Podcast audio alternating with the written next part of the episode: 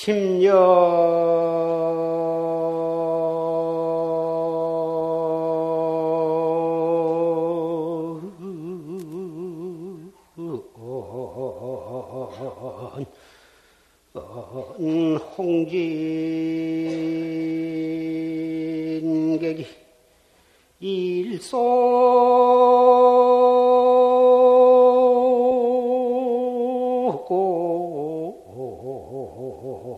청산 중이로구나 나.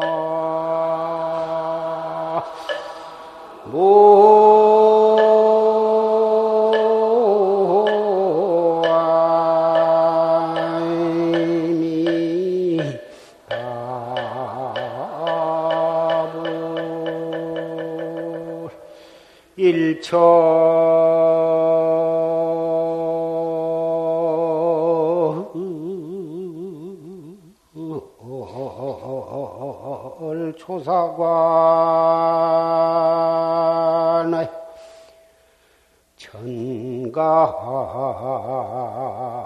비공내니라 나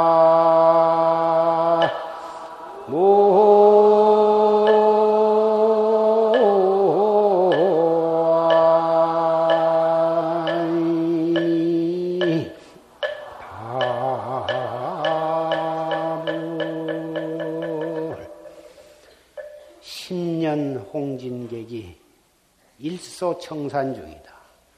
10년 동안을 세상 홍진 속에서 부귀와 영화를 누리다가 일소 청산 중이여 청산 속에 들어가서 생각해 보니 한바탕 웃음만 나오더라.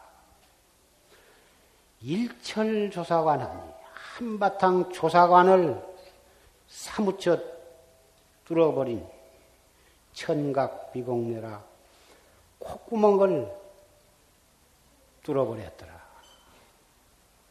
콧구멍이라 하는 것은 자기의 본래 면목이요. 불조의 면목이요.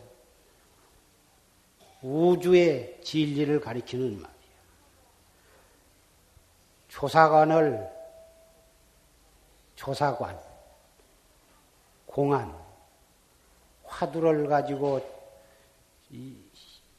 목숨 바쳐 참고를 해가지고 의단이 동로하고 그래가지고 타성일편이 되어가지고 그 공안을 다 타파해버리고 버리니 자기의 면, 본래 면목을 철견을 하게 되더라. 10년 홍진이라 하는 것은 이 세속 인간이 사바세계에 태어나서 오용락이 인생의 전부인 줄 알고 오용락이란 것은 재색 식명수, 재산이요, 색욕이요, 음식이요, 명예 권리요, 또 수면, 안락이요. 재색 식명수를 오욕이라 하는데 불법을 믿지 못한 사람은 재색 식명수 이 오용락이 인생의 전부인 줄 알고 그것을 위해서 몸을 바치고 목숨을 바치고 그것을 얻으면은 그것을 놓치지 아니하려고 수단과 방법을 가리지 아니하고 그것을 붙잡고 안 놓고 누가 방해하는 사람이 있으면은 다 죽이고 그러한 생활이 바로 10년 홍진 10년 홍진 속에서 몸부림치고 발버둥치고 버리적거리는 그러한 중생들을 말한 거야.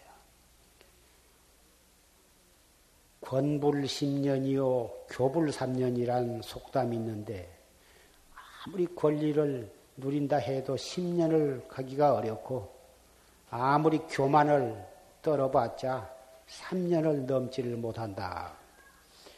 그것 다 언젠가는 남에게 뺏기거나 언젠가는 다 버릴 수밖에 없게 되는 것이지 일생 동안을 그런 오용락을 마음껏 누릴 수도 없는 것이고 또 죽을 때까지 다행히 가지고 있다 하더라도 죽은 뒤에 한 가지도 가지고 갈 수가 없는 것이요. 그래서 10년 홍진객이 일소청산 중에 청산 속에 들어가서 생각해 보니 그 지내간 10년 동안 모든 일들을 더 생각해 보니 정말 한바탕 꿈, 꿈에 지내지 못해요. 그러니 허공을 향해서 껄껄 웃을 수밖에 없는 거예요.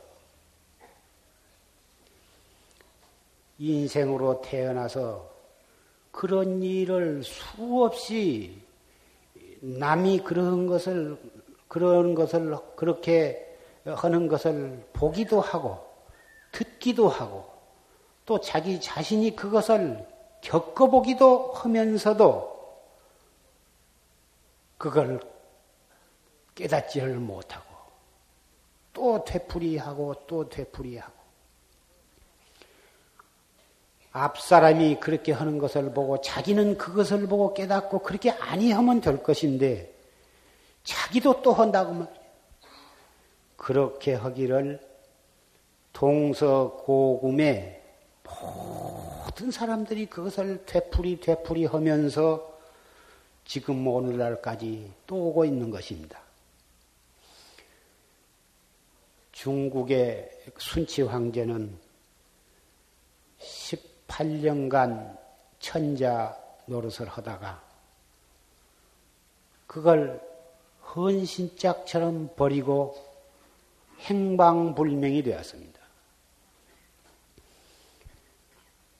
천하를 다 사람을 풀어서 찾았지만은 찾지를 못했습니다. 완전히 변장을 하고 절로 들어가서 자기가 천자라고 하는 것을 감쪽같이 속여버리고 부목 노릇을 했습니다. 남, 산에 가서 나무도 해오고, 스님네 방에 군불도 떼고, 밥도 짓고, 그 천자가 입던 그 칠보로 장엄한 그 옷을 다 버려버리고, 시커먼 누대기, 헌 누대기를 입고, 거지처럼 하고 가서 부목 노릇을 하고 있으니 누가 그것을 알 수가 있겠습니까? 그래가지고 그 순치 황제 그 출가시가 있어. 이렇게 스스로 그것을 턱 버려버리고 인간의 오용락이 무사한 것을 깨닫고서 출가해서 도를 닦아가서 철대오를 한다면 이것이 마치 서가모니 부처님이 정반왕궁의 태자로 태어나서 왕궁의 부귀를 버리고서 설산에 들어가 자수삭발하고 6년 고행을 해서 견성성불 하신 것과 그 같은 맥이라고 우리도 발심해서 그와 같은 그러한 부처님이나 그런 순치 황제나 역대 조사처럼 인간으로 태어났을 때 그것이 확실히 꿈인 줄 알고 또 인생이라 하는 것이 나면서부터 생사 어, 사형 선고를 받은 존재와 다름이 없다고 확실히 무상을 깨닫고 출가해서 도를 닦건 설사 부득이한 인연에 따라서 출가는 못해서 속가에서 살지언정 인생이라 하는 것이 무상하고 허망하고 일장 춘몽에 지내지 못한다는 것을 확실히 체달을 해버린다면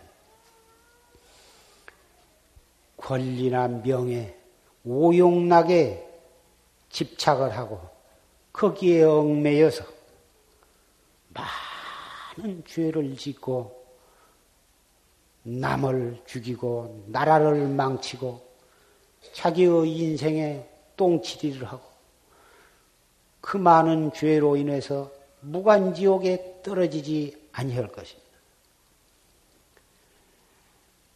오늘 조실스님의 어, 법문 예, 여러분은 처음으로 조실스님의 그 법문을 녹음 법문을 들으시면서 이런 그 녹음체 취한 카피를 보시면서 법문을 들어보시기는 아무래도 여기 10년, 20년 다니신 어, 사부 대중 가운데도 아무도 없으셨을 것입니다. 예, 아마 어, 졸시의 법문을 잘 이해하실 수 있었으리라고 생각을 합니다. 그 법문 가운데에도 인생의 그 오용락, 오용락 속에 다 빠져가지고 있을 때 그, 그 경계를 갖다가 꿀을 받아 막 칡넝쿨에 매달려 있, 있으면서 그 벌집에서 꿀이 뚝뚝 떨어진 것을 받아먹는 그 꿀맛에 취해가지고 곧그 칡덩 꿀이 뚝 떨어져서 그 동룡 독사가 기다리고 있는 샘 밑바닥에 떨어질 것도 망각하고 꿀 받아 먹고 있는 그 경지. 그것이 바로 우리 인생이 오용락에 취해가지고 남편과 아내의 사랑에 빠지고 자식에 대한 애착, 재산에 대한 탐착심, 명예, 지위, 부귀, 공명에 대한 애착, 탐착심에 빠져가지고 곧 죽어갈 정도 모르고 있는 우리 인생이 어떻게 했으면은 해탈을 할 수가 있겠느냐? 어떻게 있으면 살아갈 수가 있느냐? 참 공안 중에는 그렇게 참 핍진하고 우리 인생에 있어서 예, 일시도 잊지 못할 그러한 막대한 공안이라고 할 수가 있습니다. 그 공안을 조실스님 당시에 천하 여러 선지식들이 다 일르신 것이 이 법문 속에 다 나왔고 그 여러 선지식들이 이르신 것을 싹 다 바로 이르지 못했다. 이와 사계, 사가 딱 들어맞도록 여지없이 바로 이르지를 못했다고 부정을 하시고 조일스님께서 달다 일러놓으신 공안을 여러분은 들으셨습니다. 이 공안은 엄격히 말해서 졸스님께서 이 공안을 설파, 아, 설파하신 것이 됩니다. 공안은 절대로 설파하는 것이 아니고 설파 아닌 것이 원칙입니다. 왜 그러냐 하면은 공안이라 하는 것은 자기 자신이 철저하게 수행을 해가지고 자기의 힘으로 자기가 철견을 해야지. 자기 힘으로 바로 보고 바로 일러야지. 남이 그 공안을 설파해 버리면 그 공안은 어, 많은 사람들에게 깨닫지 못한 우리 도학자들을 위해서 아무런 이익을 줄 수가 없는 것입니다.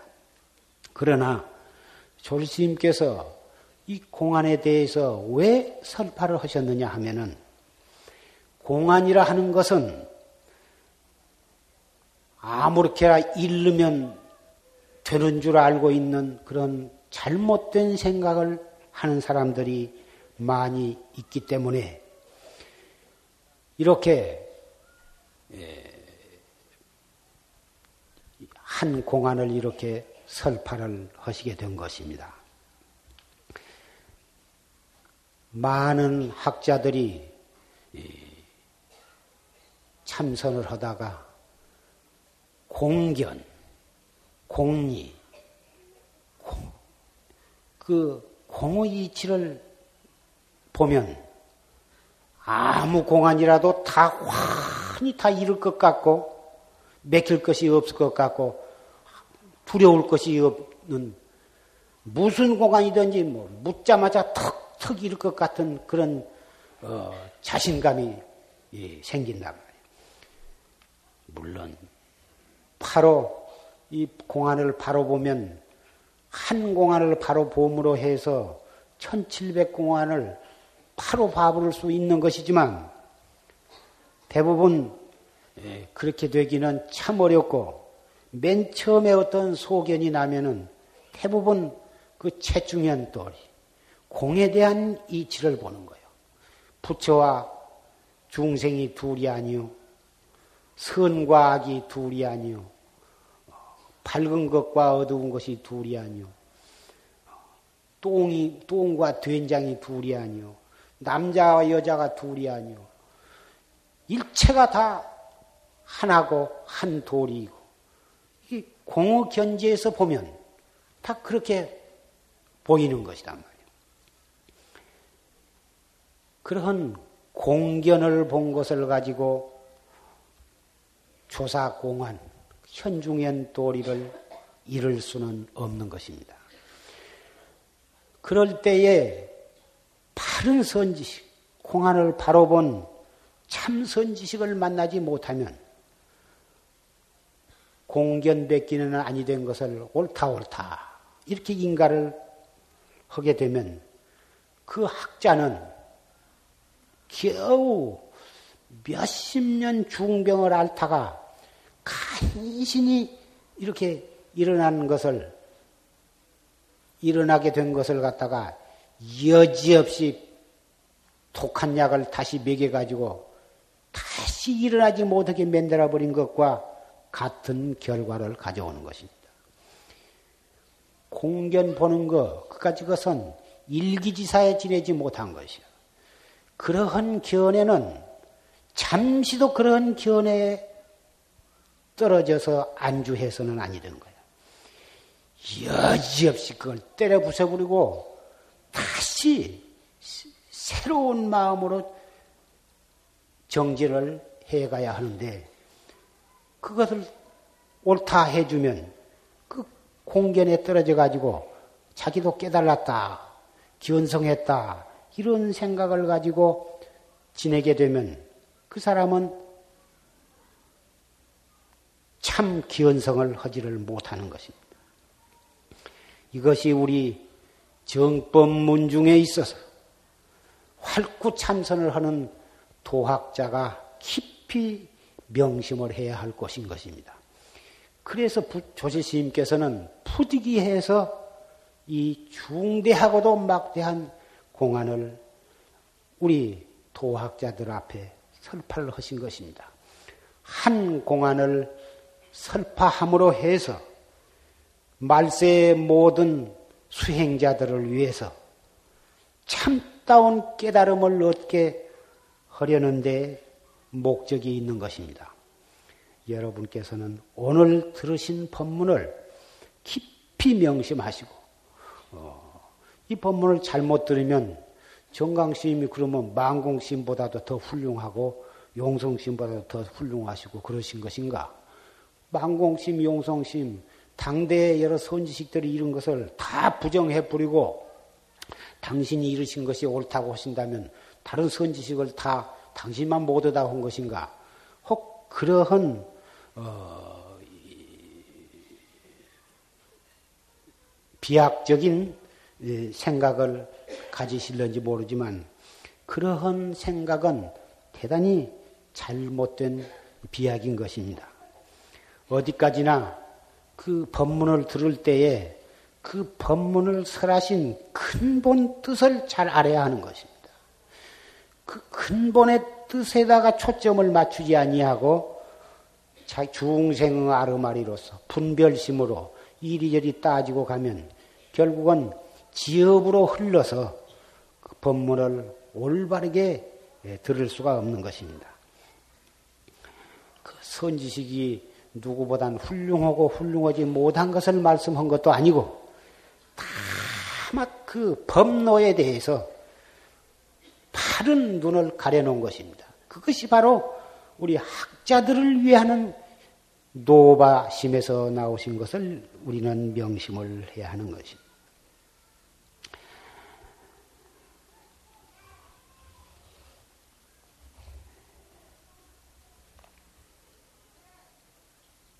어떻게 하면은 우리는 바른 깨달음을 얻을 수가 있는가? 선가귀감의 대저 학자는 수참 활구원정 막참 사고다.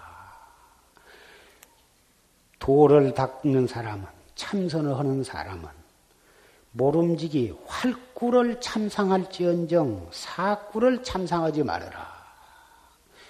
활구라 하는 것은 이 활구를 천득, 활구를 활구로 참상을 해가지고 깨달으면 불조와 더불어 스승이 돼야. 사구의 천득, 사구 의리선, 의리선으로 공부를 해서 설사 얻은 바가 있다 하더라도 자구도 부려다. 스스로 자기 몸도 제도하지 못한다. 그러면 활구라 하는 것이 무엇이냐? 활구라 하는 것은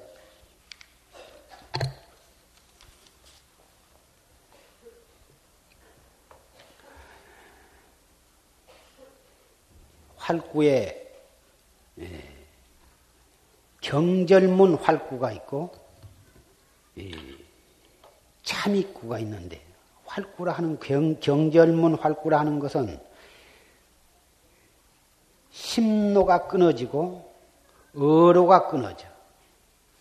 마음길이 끊어진다, 말길이 끊어진다 한 것은 이론적으로 이리저리 사량 분별하고 따지고 그런 것이 없는 것을 말한 거예요.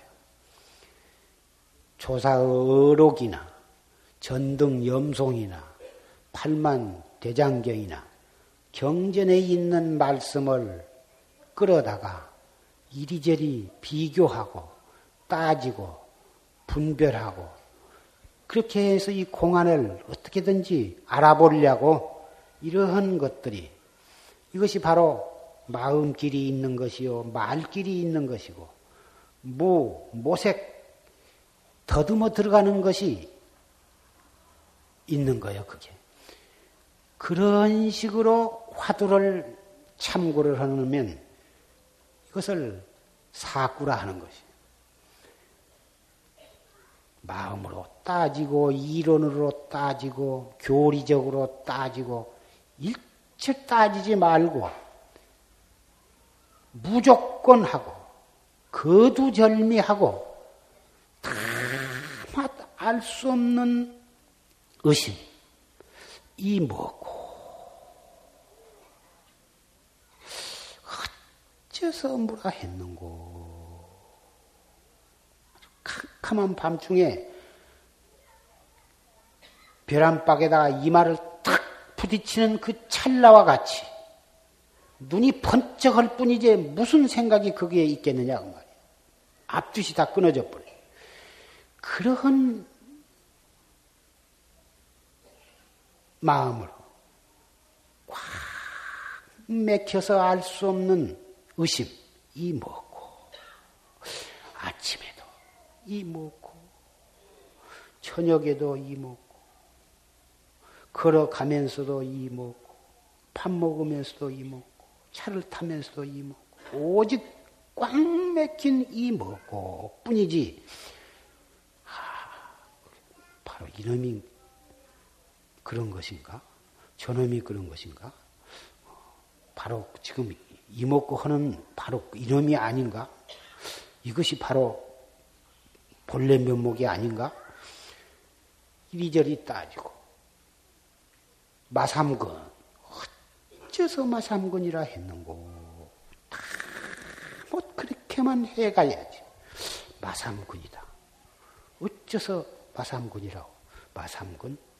어, 뭐, 어, 이 삼남한상 두두물물이 다 비로자나 법신 채니까 뭐 삼도 이것도 역시 법신이겠지. 간식을 또 마른 똥막대기가 부처다. 그렇지. 이 세상의 모든 것이 다 부처니까 똥막대기도 역시 부처지.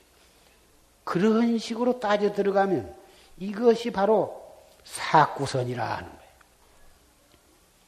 이것이 이치길이 있고 말길이 있고 문해 사상 듣고 알고 생각하는 거 이런 것이 이리저리 생각하고 따지고 비교하고 분별하고 그렇게 해가지고 아하 그렇구나 하고 이렇게 알아들어가는 거예요. 이러한 것이 바로 사구선이라 하는 거예요. 그래서 꽉 맥힌 의심으로만 하다가 그렇게 하루를 그렇게 이틀을 그렇게 사흘, 한 달, 석 달, 1년, 이때, 3년 깨달으려고는 생각도 내지 말고 어서 깨닫기를 바라지도 말고 다뭐 그렇게만 해 나가다 보면 처음에는 망상도 일어나고 분별심도 일어나고 그렇지만 화두가 어느 틈에 달아나 버려요. 그렇지만은 바로 돌이켜서 또 이먹고 이먹고 이렇게 해 나가면 나중에는 이목고를 하려고 안 해도 제절로 화두가 들어지 그대로 알 수 없는 의단이 동로하게 되는 것이죠. 그래가지고 더 이상 의심이 간절할 수가 없고 더 이상 그 의심이 커질 수가 없어. 일체처 일체시에 타성 일편이 전체가 한 덩어리 의심뿐이요. 하늘을 봐도 의심이요, 땅을 봐도 의심이요, 해를 봐도 의심이요, 달을 봐도 의심이요. 귀로 무슨 소리를 들어도 그리 끌려가는 게 아니라 의심뿐이요. 화두에 대한 의심뿐이요. 누가 나한테 욕을 해도 그 욕하는 소리에 뭐 진심이 나고 그런 게 아니라 욕을 억울한 소리를 하고 욕을 퍼부어도 그런 소리에는 조금도 신경이 쓰이지 않고 이 먹고 의심뿐이단 말이에요. 완전히 아주 바보 천치처럼 자기가 지금 이 몸뚱이가 이 세상에 있는 정도 모르고 전체가 의심뿐이야. 시간 가는 정도 모르고. 이런 지경에 이르면 어떠한 찰나에 툭 터져버린 거예요. 그때에 가서 선지식을 찾아가는 법이다. 이것이 바로 활구참선이요. 이렇게 되, 이것을 깨달음이라 하는 것이요. 이렇게 돼야 불조와 더불어 스승이 되는 것이. 이리저리 따지고 알아갖고 아 그런 것이로구나 알아가지고는 다른 불조의 스승커녕은 중생 스승커이는 자기 자신도 구제하지를 못한다. 오늘 어, 법문 어, 불명을 청하고 또 어, 화두를 받기를 청하신 분이 200여 명이 됩니다. 오늘 불명을 청하고 화두를 청하신 분은 줄리에 따라서 5개를 받게 되시겠습니다. 오늘 불명과 화두를 청하신 분은 호계 합장을 하십시오.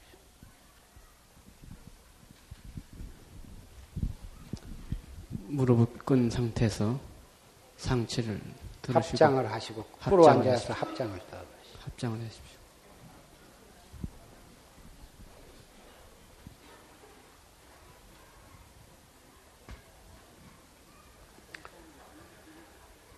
첫째, 불살생. 산 목숨을 죽이지 말아라. 둘째, 도둑질을 하지 말아라.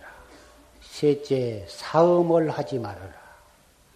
넷째, 거짓말을 하지 말아라. 다섯째, 술을 마시지 말아라. 이것이 오계입니다. 산 목숨을 죽이지 마는 뜻은 산 목숨을 죽이면 자비심을 손상을 해. 자비종자를 상실을 하게 되기 때문에 산 목숨을 죽이지 말아라. 둘째, 도둑질을 하면은 복덕종자를 손상을 해. 셋째, 사음을 하면 청정종자를 손상을 하고, 넷째, 거짓말을 하면 진실종자를 손상을 하고, 다섯째, 술을 마시면 지혜종자를 손상을 해. 자비, 자비심과 복덕심과 청정심과 진실심과 지혜심, 이 다섯 가지의 거룩한 마음이 합해져서 인격을 완성하고 대도를 성취해서 스스로도 해탈도를 증득하고 일체 중생을 제도할 수가 있을 텐데 불자로서 불법을 믿고 도를 닦고자 한 사람이 살생을 해가지고 자비심을 손상하고 도둑질을 해가지고 복덕종자를 손상하라. 사음을 해가지고 청정을 잃고 거짓말을 해가지고 진실함을 잃어버리고 술을 많이 먹고 지혜를 잃어버린다면 어떻게 인생 인격을 완성해서 도업을 성취하며 일체 중생을 제도할 수가 있을 것인가? 그래서 불자는 마땅히 산 목숨을 죽이지 아니할 뿐만 아니라 오히려 죽어가는 목숨을 살려주도록 해야 할 것이고 남의 물견을 많고 적고 간에 개인의 물견이건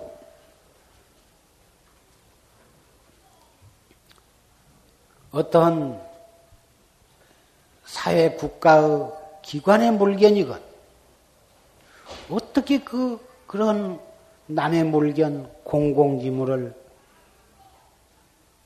훔치고 해가지고 사리사욕을 채울 수가 있겠는 세속에 사는 사람도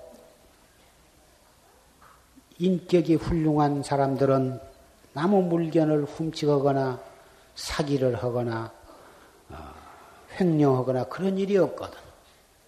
하물며 불법을 믿고 부처님께 귀해서 도를 닦고자 한 사람이 어찌 나무 물견을 훔칠 수가 있겠는가? 나무 물견을 훔치지 않은데 근칠 것이 아니라 오히려 자기 물건을 남에게 널리 포시를 해야 할 것이다. 셋째, 사음을 하지 말아라. 자기 아내와 자기의 남편 이외의 사람과 몸을 섞지 말아라. 수행하는 사람이 사음을 하면 몸도 더럽히고 마음을 더럽히니 청정종자를 상실하게 돼.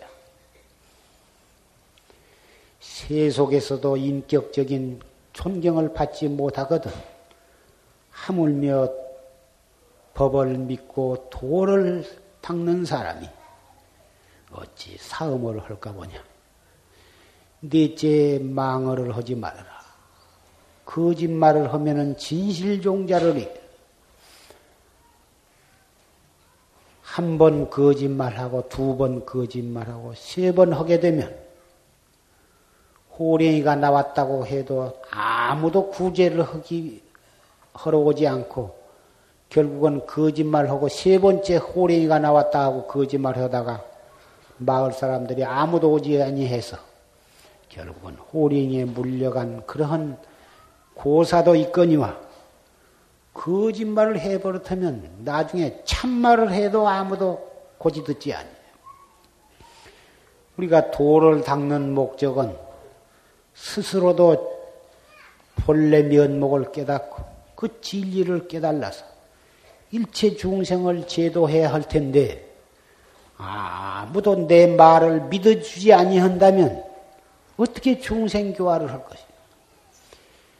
이 사바 세계에서 세상을 살아가는 데 있어서도 서로 믿는 신의가 있어야 할 텐데 밤낮 거짓말을 해가지고 친구나 다른 사람은 말할 것도 없고 자기 가족 부부간에도 안 믿고 자식 손자도 그 거짓말을 잘한 사람 말은 믿지 않게 되는 것이. 그러니 거짓말을 하지 말아라. 다섯째 술을 먹지 말아라. 술을 마시면 한 번 먹고 두 번 먹고 자꾸 먹다 보면 나중에는 주량이 자꾸 커져서 자꾸 먹고 싶어져. 그래가지고 나중에는 주독, 알코올 중독이 걸리면 폐인이 되고 폐가 망신을 하게 됩니다. 자꾸 술을 먹어서 중독이 되면 몸뚱이가 손, 손이 떨리고 얼굴에 경련이 일고 눈이 어두워지고 나중에 정신신경도 마비가 되어가지고 완전히 아주 폐인이 되는 것이. 금생에 그렇게 예, 되면 때생에 그 사람이 된다 하더라도 머리가 나쁜 아주 지혜가 없는 그런 사람으로 태어난 거지. 살생을 하면 그 살생한 죄로 그 지옥에 떨어져서 한량없는 고를 받다가 다시 어렵게 어렵게 사람이 된다 하더라도 평생에 병치레를 하고 또 단명보를 받게 되는 거. 내가 살생을 하면은 그 살생을 받은 그 중생이 까꾸로 나를 또 죽이게 되는 거예요.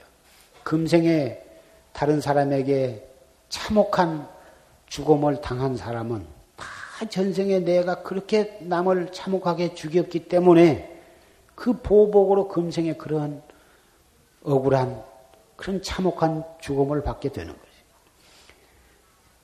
금생에 도둑질을 나무 물건을 훔치고 회사 것을 훔치고 나라 것을 훔치면 무간지옥에 떨어져서 한량 없는 고를 받다가 간신히 사람으로 태어나되 가난뱅이로 태어나고 무슨 사업을 하면 밤낮 손재수만 잃고 남에게 사기를 당하고 억울하게 재산을 빼앗기게 되고 이렇게 되는 거예요.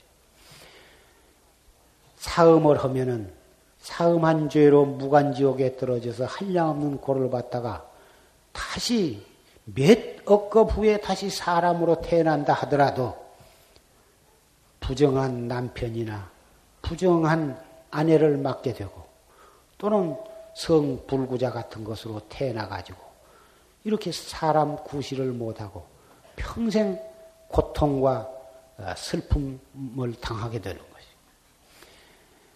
거짓말을 하고 거짓말을 해버렸다면은 그 거짓말은 죄로 무간지옥에 떨어져서 한량 없는 고를 받다가 나중에 사람이 되더라도 아무도 그 사람 말을 믿어주지 않아. 아무리 진실한 말을 해도 안 믿어주는 거예요. 이리 해서 어, 이 다섯 가지 죄, 이 다섯 가지 계율은 모든 계율, 비구 250개가 있고, 보살 10중 대계와 48경계가 있고, 또 8만 3천 위와 8만 어, 세행이 있지만, 그 모든 계율의 가장 근본이 되는 것이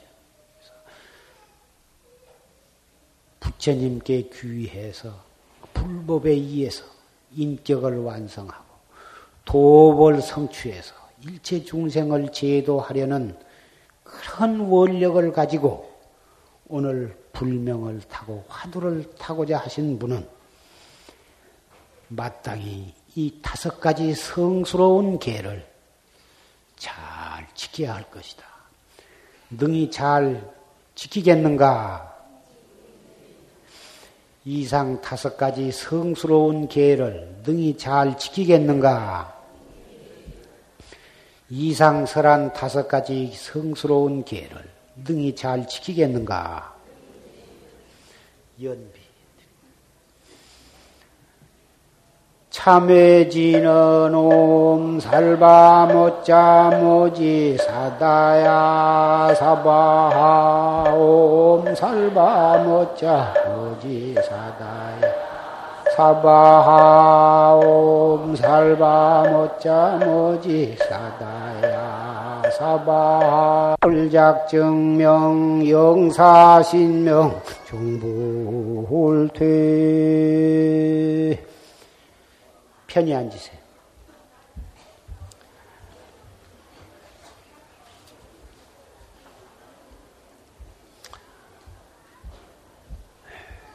오개를 받고 연비를 하고 어, 함으로 해서 우리가 무량업급으로부터 오늘에 이르기까지 알게 모르게 지은 죄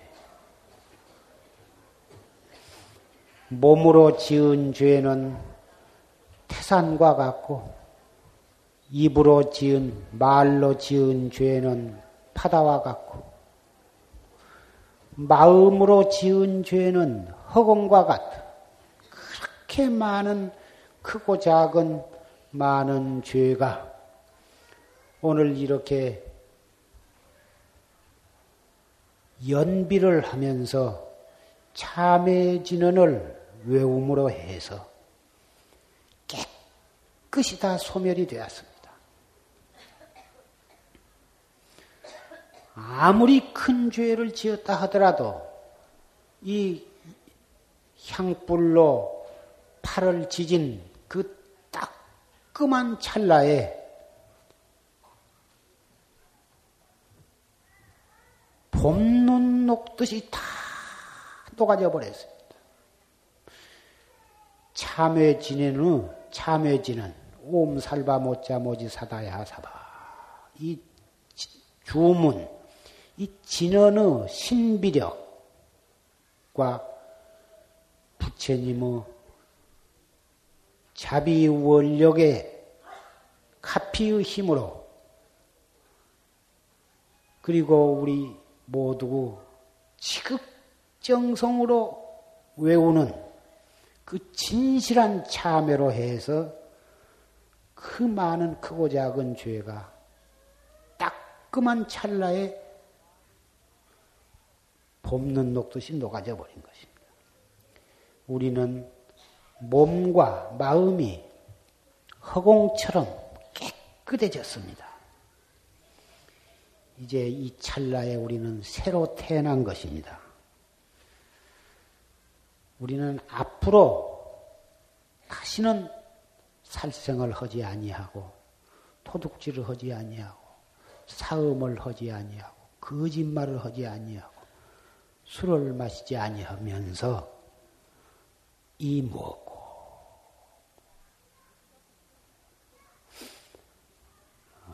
진즉 불명을 타고 개도 받고 그러신 분으로서 오늘 화두만을 타겠다고 하신 분도 계실 것입니다만은 오늘 불명만 신청하신 분도 화두를 같이 타시게 되고 화두만 타기를 원하신 분도 오늘 다시 또 오개를 모두가 다 같이 받게 되는 것입니다. 우리는 찰나찰나에 알게 모르게 수 없는 크고 작은 업을 지어가면서 살고 있습니다만은 화두를 들고 항상 이 최상승법 활구참선을 찰나찰나에 화두를 놓치지 않고 화두를 거각하고 간절한 의심을 관조해 나갈 때에 그 생사업 속에 생사 없는 생활을 해 나갈 수가 있는 것입니다. 겉으로 보면은 업을 지은 것 같지만은 의단이 동로온 상태에서는 그 업이 지혜로 변해가는 것입니다. 중생은 일체 업의 근본인 식으로서 생활을 해 나가지만 부처님은 일체 지로서 생활을 해 나가시고 중생 교화를 해 나가시고 법을 설하고 계시는 것입니다. 그러면 그 중생의 식과 알식자, 아르마리, 그 식과 부처님의 지혜와의 관계는 어떻게 되느냐 하면 식을 여의고 지가 있는 것이 아니라 식이 자기의 본성을 깨달음과 동시에 그 식이 지로 변하는 것입니다. 우리가 칠보 속에 호박, 호박이라 하는 것이 있는데 그 호박이 그 본래 무엇이 되냐 하면은 송진이 송진이 뭐 백년에 복령이 되고 복령이 뭐 천년에 밀화가 되고 밀화가 천년이 뭐 호박이 된다 이런 말이 있는데 그 호박이라고 하는 칠보 속에 하나 그, 그 보물이 그 소나무에서 나오는 송진 그 송진이 뭉쳐가지고 결국은 어, 그 복령이 되고 복령이 밀화가 되고 밀화가 결국은 호박이 되는 거예요. 그러면 호박은 결국은 송진이 호박 되는 거라고. 중생의 본의 망상의 근본인 그 식이 이목고를 해서 자꾸 이목고를 하고 또 이목고를 함으로 해서 결국은 그놈이 찰나간에 툭 터져버리면 그것이 바로 지로 변하는 거예요. 그래서 번외와 보리가 둘이 아니고 중생과 부처가 둘이 아니라고 하는 까닭이 거기에 있는 것이요. 부처님은 본래 중생이 확철되어 해서 부처님이 되는 것이지 중생을 떠나서 부처님이 존재하는 것이 아니야. 그래서 비군이는 어, 여자가 비군이 되는 것이지 비군이라 하는 종자가 따로 있는 것이 아닌 것과 마찬가지. 그러기 때문에 진정으로 우리가 견성 성불을 하고자 하면 우리가 끊임없이 일어났다 꺼졌다 하는 그 우리의 중생의 식, 번의 망상, 그놈을 잘 단도리를 하는 거예요. 그것을 잘 잡두리를 하고 그놈을 찰나찰나 일어난 그 생각이 다음 생각으로 옮겨가기 전에 바로 이목구로 돌리는 거예요. 이것이 우리 수행자의 잠깐도 망각해서는 아니 될 중대한 문제다.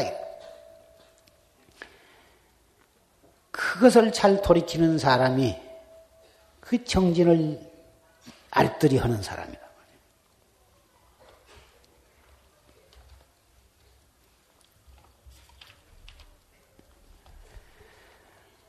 본참 공안상에 간절한 마음으로 공부를 지어가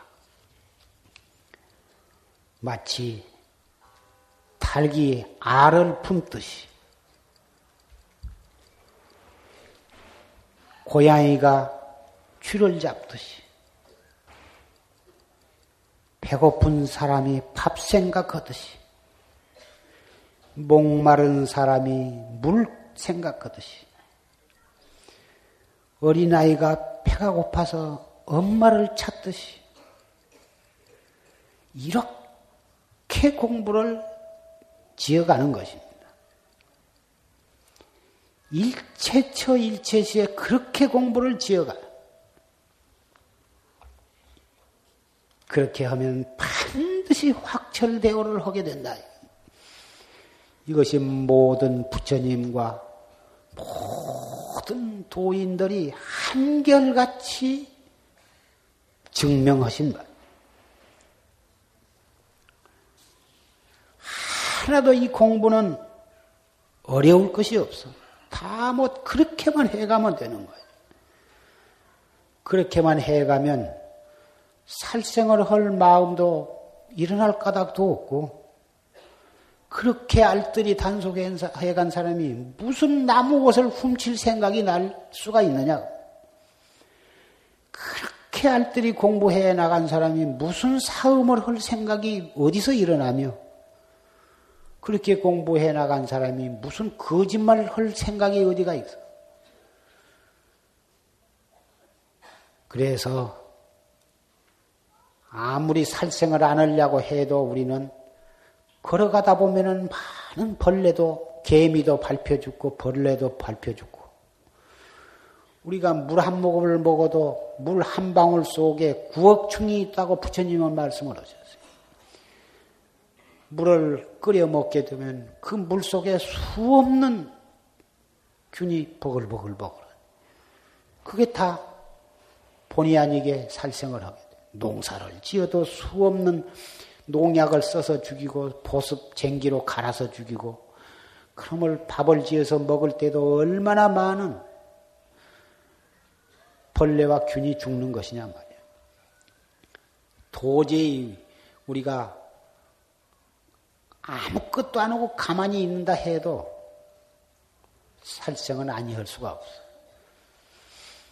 그런데 우리가 정법을 믿고 항상 일어나는 생각을 돌이켜서 이목고를 하고 눈에 무엇을 눈에 무슨 경계가 들어와도 이목고 귀에 무슨 소리가 들려도 즉각 이목고 일체 제일제시의 이목고로서 하루하루를 살아가고 일초일초를 그렇게 살아가면 내 발에 본의 아니게 밟혀 죽은 벌레도 다 해탈도를 증득하게 될 거예요.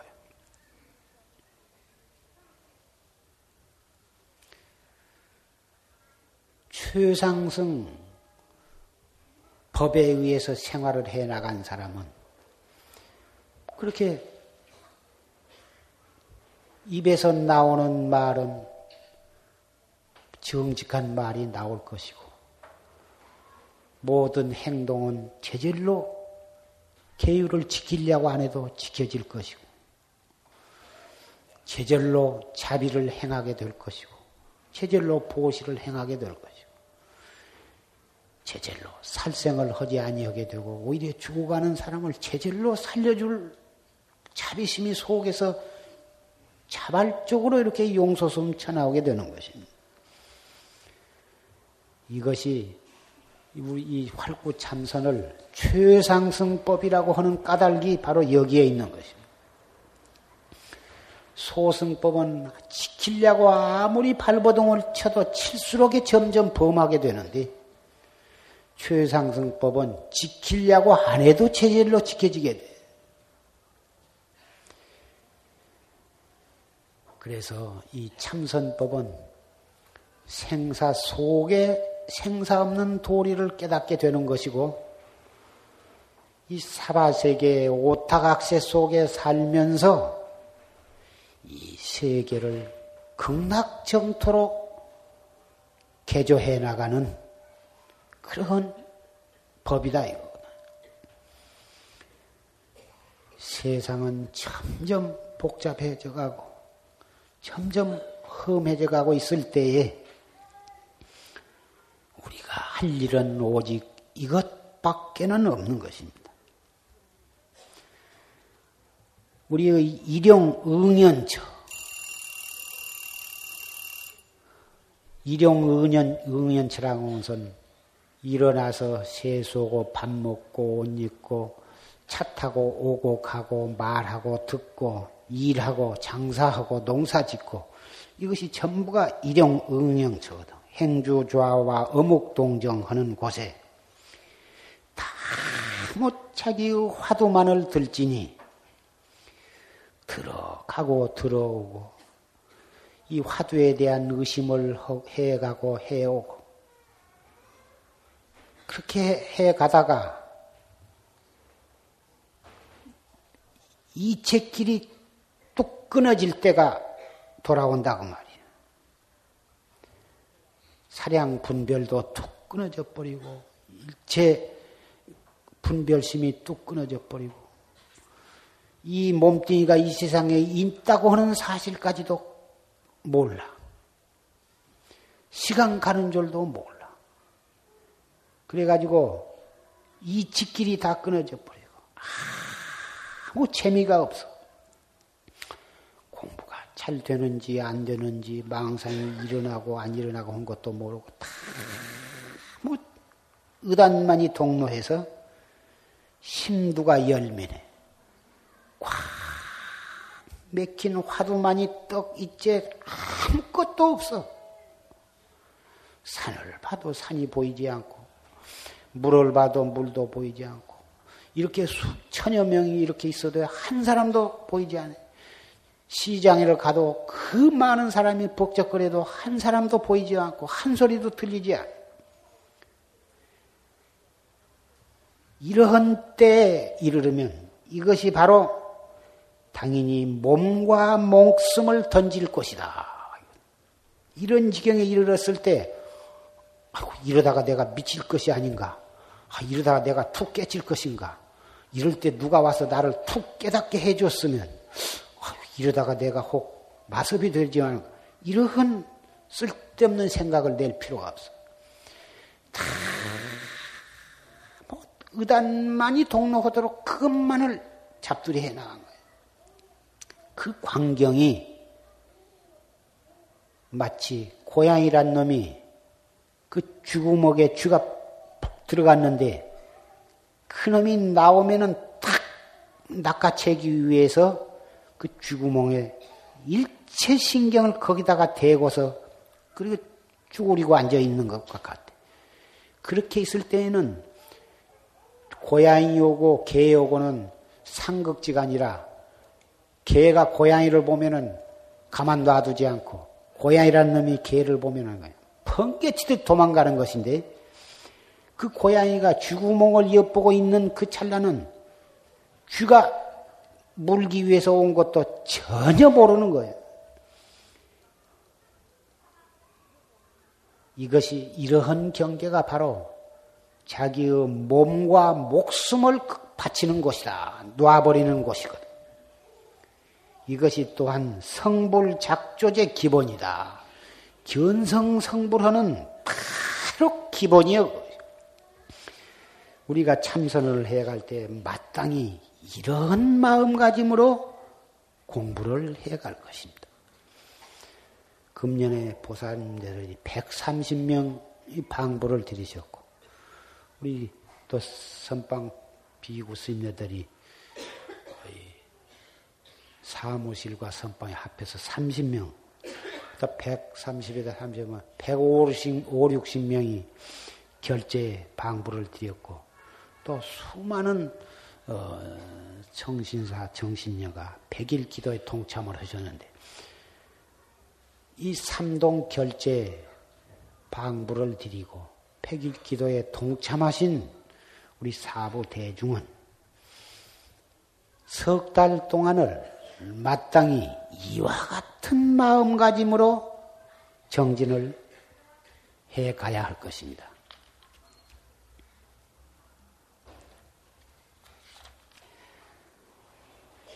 우리는 이 공부를 해 나가는 데 있어서 우리는 여자이기 때문에 어려울 것이다. 벌써 나이가 늘, 많이 들어서 늙어서 무슨 기원성을 할 수가 있을 것인가? 금생에 참선이 좋다고 하니까 인연이나 맺어두고 다행히 내 생에 사람으로 태어나면 그때 가서 하지. 또 선방에 신발만 한번 벗어놔도 사막도를 면한다고 했으니까 그 방부를 드리고 좀 해보자.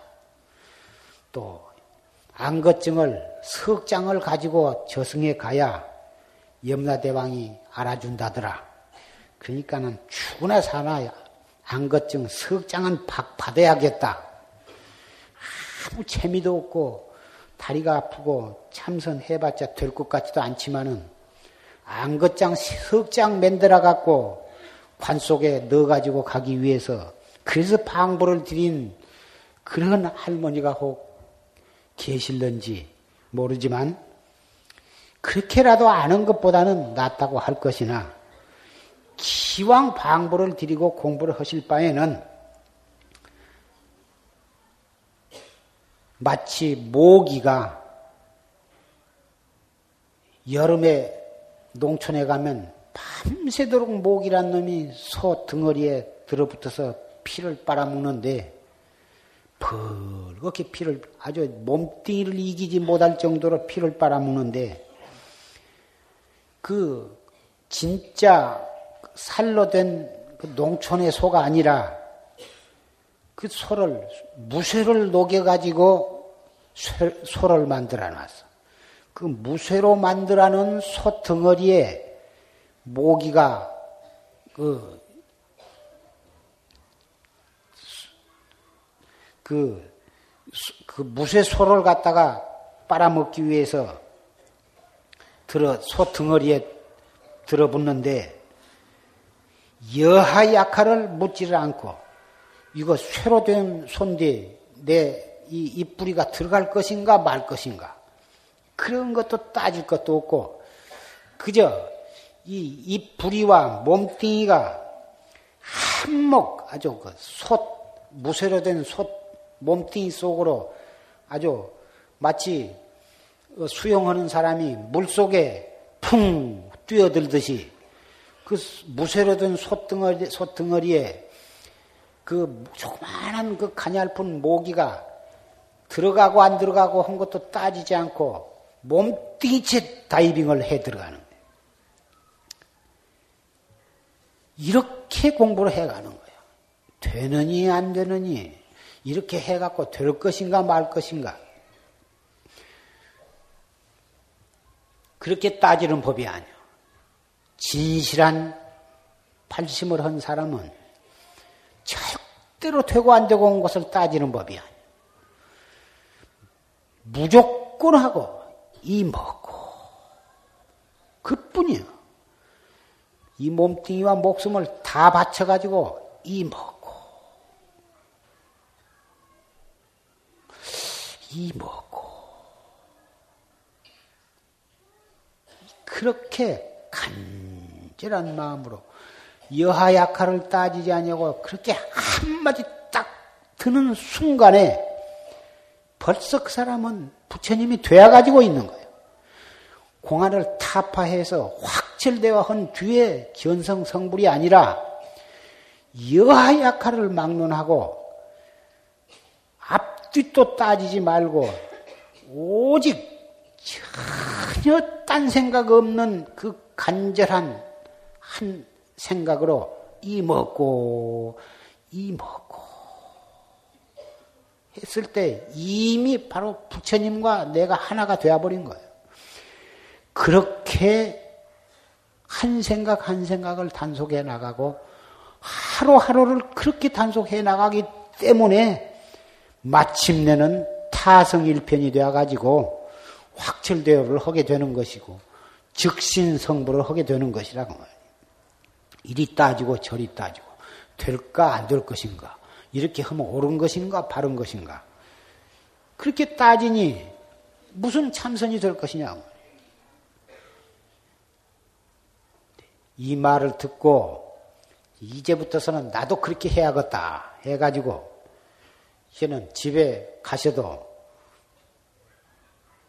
아들이 어머니 해도 대답도 않고 며느리가 어머니 이렇게 할까요? 물어봐도 대답도 않고 완전히 바보 천치 몽랑칭이가 되어가지고 이먹고만 하고 있으면 그것도 참 큰일이겠는데 그러더라도 정말 그렇게만 해서 오늘 이 시간부터서 바보가 되어가지고 정말 이목구를 그렇게만 할 수만 있다면 그렇게 한번 해볼 만한 가치가 충분히 있는 것입니다. 이리 채모차 이렇게 하면 나보고 미쳤다고 하겠지? 아, 이렇게 하면 저 정말 돌았다고 하겠지? 이렇게 생각하지 말고 바보라고 하거나 미쳤다고 하거나 그까지 것도 따질 것도 없고 가던 걸로 다 이먹고 밥을 안 먹으면 굶어 죽을 테니까 밥은 딱딱 닦아 먹고 그리고는 한번 이먹고만 한번 해봐. 바보라고 해봤자 내가 속으로 바보 아니면 그만이고 미쳤다고 해봤자 내가 속으로만 멀쩡하면 그만이고 먹을 것만 딱딱 닦아 먹고 그리고서 이먹고를 하시라고 말이요. 채모도 따질 것도 없고 무슨 사돈이 와도 본체만 채워 이먹고만 정말 이렇게 해서 금생의 생산 문제만 해결할 수 그렇게 해갖고 안 되는 법은 없습니다. 왕궁의 부귀도 버려버리고 출가했는데 순치 왕제는 내날 18년 동안 천자 노릇을 잘 하다가도 일조에 내동댕이 쳐버리고 출가해가지고 참 절에 가서 머슴 노릇을 해. 아, 그렇게도 했는데 우리가 뭐 살 만큼 살고 재미도 볼 만큼 다 보았다면 무엇이 아까워서 무슨 미련이 있어서 못 올 것이 있느냐 그 말이에요. 다행히 며느리가 있어서 밥해 죽었다. 아들, 딸이 있어서 봉양해 죽었다. 그저 해다 준 밥만 먹고 이먹고만 하고 몸에서 좀 냄새가 나더라도 그만두고 그저 이먹고만 열심히 해보라고 말이야. 그렇게 해서 금생의 이 생산 문제를 해결을 그런 사람이 지금 이, 이 자리에 앉으신 분이 천여 명이 되시겠는데 천여 명이 그렇게 났다면은 참 이 대한민국이 발딱 뒤집어지겠지만 송담이 무슨 법문을 못되게 해갖고 이 신도들을 보다 이렇게 바보 천치를 만들었냐고 나한테 와서 따지고 주먹이 막 날아오서 나 귓밤 몇개 맞아도 나 상관이 없습니다. 상관이 없으니까 나 요거도 뭘까 걱정하지 말고 정말 이렇게 한번 해보시라고 말이에요. 특히 방부를 드리고 이 선방에 와 계신 분에 한해서는 정말 이렇게 해야 돼. 정말 이렇게 하셔야 돼.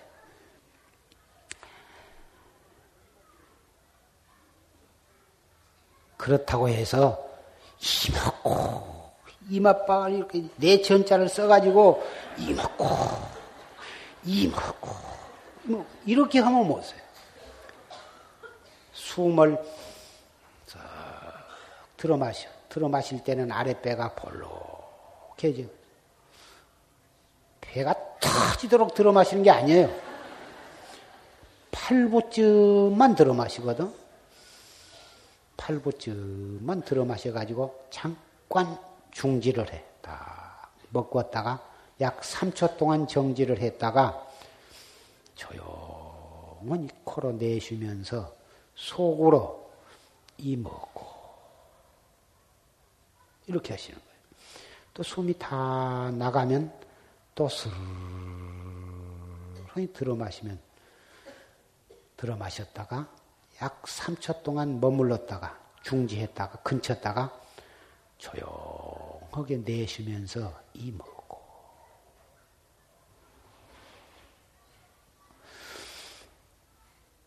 고 단전 호흡이 좋다고 하니까 배가 터지도록 들어 마시고 그래가지고는 더 이상 참을 수 없다. 얼굴이 벌게질 때까지 참았다가 그럼을 또 내주고 30초씩 내지 1분씩 이렇게 오래 참을수록 좋다고 그러니까 그렇게 하다가 그냥 코리 뽀개질라고 그러고 가슴이 꽉 맥혀가지고 나중엔 들어마시도 못하고 내시도 못하고 가슴이 그냥 터질라고 소화가 안 돼.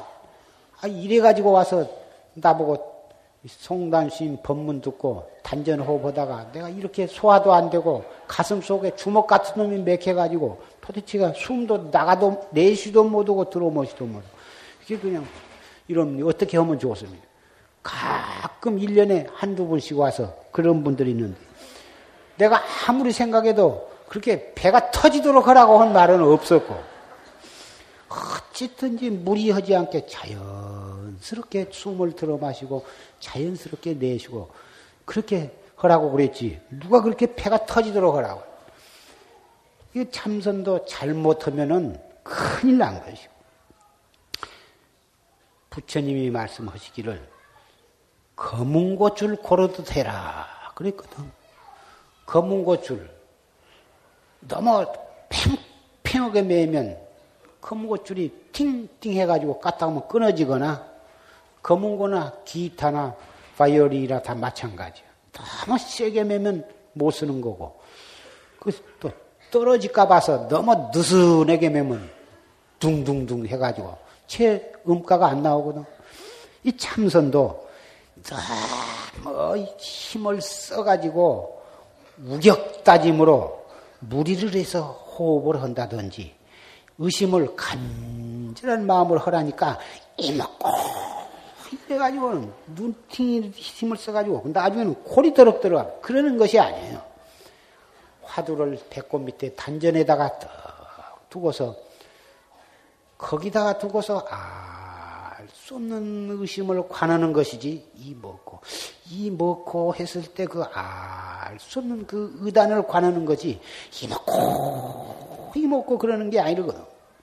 거물고 줄 고르들 하라. 아주 묘한 표현이야 이게. 그래서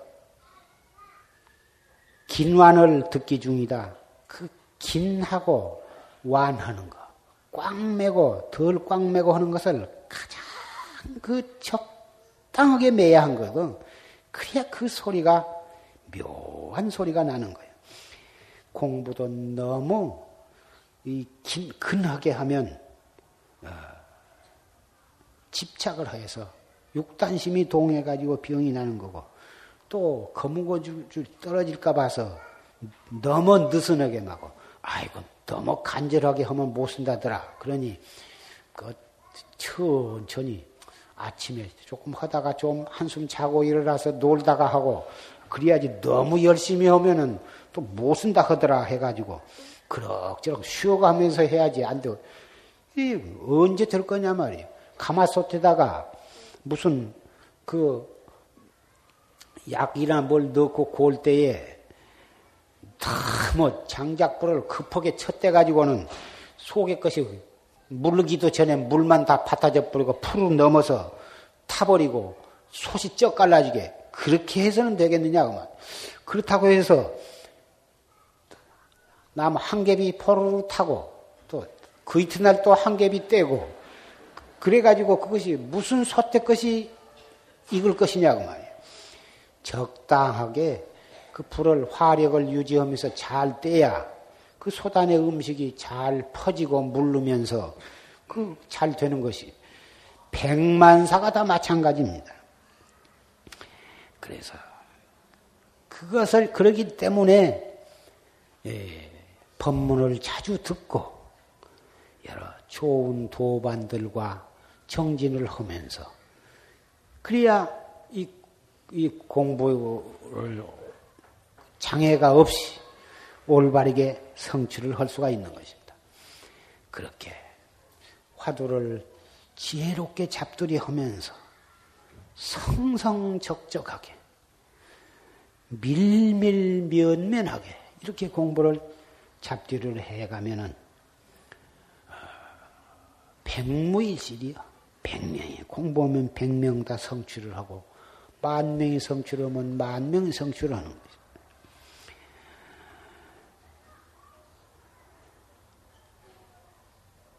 우리는 본래 부처이기 때문에 본래 우리는 자성부를 가지고 다만 잠깐 미했을 뿐이지 다 부처님과 똑같은 다, 다 갖추어져 있는 부처님이에요. 더 보탤 것도 뺄 것도 없는 거예요. 그, 그러기 때문에 그 미한 것만, 매한 것만 탁 띄어버리면 되거든. 부디 금년 1년도 이제 얼마 안 남았습니다. 이렇게 새로 기회를 받고 참여를 했으니 남은 1년간을 정말 날들이 정진을 해서 어, 최종 1년 마무리 무량겁 뭐 마무리를 이 남은 한 달 동안에 마무리 짓고 어, 대도를 성취하시기를 바랍니다.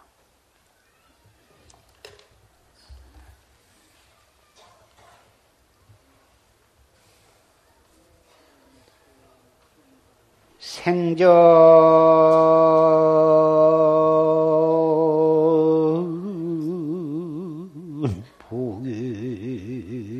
초두로요.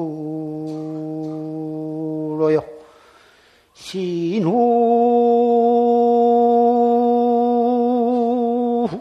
풍류 백상하로구나. 나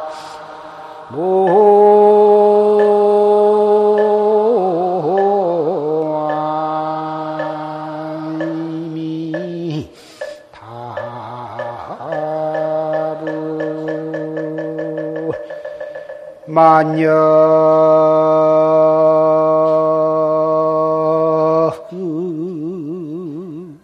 달래 경부세. 일성상내 간낙화로구나. 나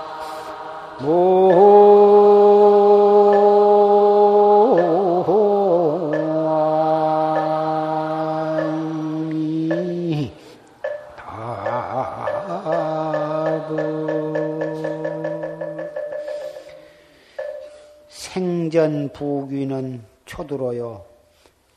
일생 동안 생전에 누리던 부귀 영화는 풀끝에 이슬이요.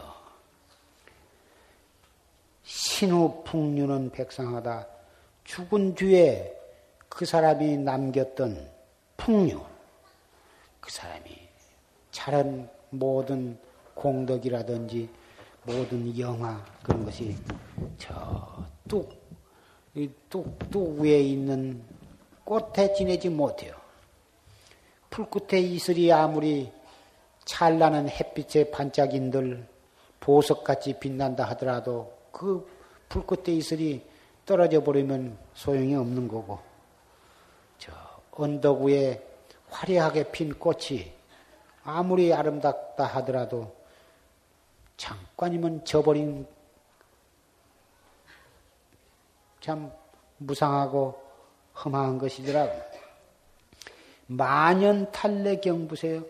모든 인간 세상의 인연, 멀고 가까운 인연, 부귀 영화와 공명에 대한 인연, 은혜와 왼수에 대한 모든 좋고 나쁜 인연 다 벗어버린 뜬 세상에 다 이 그 가벼운 것이 뜬 세상에 그 허공에 핀 그 꽃과 같은 것이다 그 말이에요. 있는 것처럼 보였을 뿐이지 사실은 없는 것이요. 일성 상내 간넉하다 한 마음으로 담담히 보니 담담한 마음으로 떨어진 꽃을 보는 거예요. 그 아름다운 꽃이 우수수 비바람에 져버린 것을 보듯이 인간 세상의 부귀 공명과 모든 세상의 좋고 나쁜 모든 인연을 떨어진 꽃 보듯이 봐버린다면 무슨 애착이 거기에 있으며 무슨 왼수가 있으며 그 애착과 자기와 좋은 인연이 있던 애착심이라든지 자기와 그런 서로 섭섭한 생각이 있고 미운 생각이 있어서 왼수의 그런 악연이든지 그것이 떨어진 꽃과 같은 것이지 그것에 우리가 얽매여 가지고 어, 애착할 것도 없고 그것에 얽매여 가지고 죽을 때까지 그 왼수 원하는 마음을 품고 있을 것이 없어. 애착심, 사랑하고 그리운 마음을 갖는 것도 그것도 우리를 사막도로 끌어가는 그런 쇠사슬에 지내지 못할 뿐만 아니라 하물며 어, 악연 그 재산상의 원결이라든지 또는 무슨 부귀 공명에 관한 거라든지 인간과 인간 관계에 있어서의 서로 배신으로 인한 무슨 원결이라든지 이런 악연도 내가 품고 있으면 그놈을 품고서 언젠가는 보복할 마음을 가지고 있으면 그 마음 가지고 있는 동안 자기도 굉장히 괴로운 것입니다. 애착으로 인한 쇠사슬만 괴로운 것이 아니라 보복을 할 마음을 가지고 항상 미운 생각을 가지고 하루하루를 살아가는 때에 그것이 얼마나 괴로운 것이냐 그 말이야. 그 원한심 때문에 내 생에 그 사람 가는 곳도 가는 곳에 나도 따라가야 하는 거다. 그 사람이 나를 죽였는데 나를 죽인 사람이 갈 곳이 어디요? 지옥에 가거든. 그러면 내가 그 사람을 죽이기 위해서 계속 따라가려면 나도 따라서 지옥을 가야 한단 말이야. 그 사람이 축생이 되면 나도 축생이 하고 그 사람이 악도에 떨어지면 나도 악도에 떨어지게 돼. 원한심을 갖는 것이 얼마나 자기를 괴롭히는 일이냐고 말. 그러면 내가 보복을 하면 그 다음 생에는 저 사람이 또 나를 보복을 할 거라고 말이요. 이렇게 해서 무량겁 지옥 중생이 끊어지지를 않고 사막도가 끊어지지를 않고 나도 그 사막도 윤회의 길이 끊어지지를 않는 법이야. 그래서 부처님께서는 어찌든지 남을 미워하지 말고 보복을 하지 말아라. 내가 좀 뭐 억울하게 당했더라, 당했더라도 이것이 다 전생에 내가 또 저에게 그렇게 했긴, 한 그 악연으로 해서 내가 금생에 또 이렇게 당했으니 그랬다고 해서 내가 또 보복을 하면 내 생에 또 받게 되고 이럴 수가 있느냐. 깨끗이 용서해 버리고 오히려 자비심으로써 내가 어, 그 사람을 제도하고 구제해 줄 그런 마음을 가져야 정말 최상승법을 믿는 도학자가 아니냐.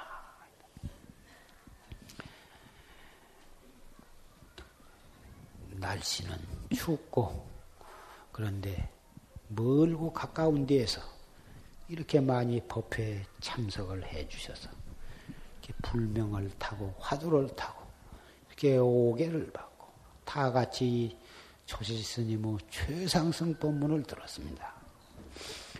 우리는 이 인연으로 세세생생의 정법문 중에서 다시 만나게 될 것이고 다시 불회상에서 만나게 될 것입니다. 이러한 좋은 인연을 망각하지 말고 어서 속히 도업을 성취해서 우리가 한날 한시에 해탈도를 증득할 것을 우리 다짐하면서 말씀을 맺고자 합니다.